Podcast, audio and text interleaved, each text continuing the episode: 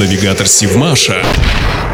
Здравствуйте! В эфире Севмаш и рубрика «Судостроительный ликбез» с Еленой Воронцовой. Давайте разберемся, что такое Сухана. Сухана – это плавучий док, построенный на Севмаше. Сложнейшее уникальное инженерное сооружение водоизмещением более 25 тысяч тонн. Построен по заказу ВМФ и получил название в честь основного истока реки Северная Двина, крупнейшей реки Вологодской области. Сухана уже почти 40 лет поднимает и спускает на воду субмарины, среди которых такие тяжеловесы, как акулы и подводные крейсеры четвертого поколения проектов Ясени Борей.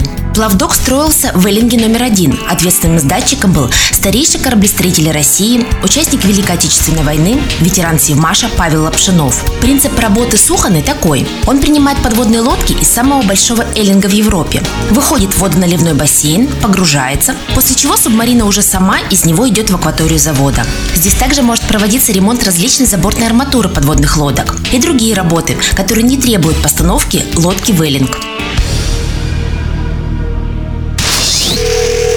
Навигатор Сивмаша.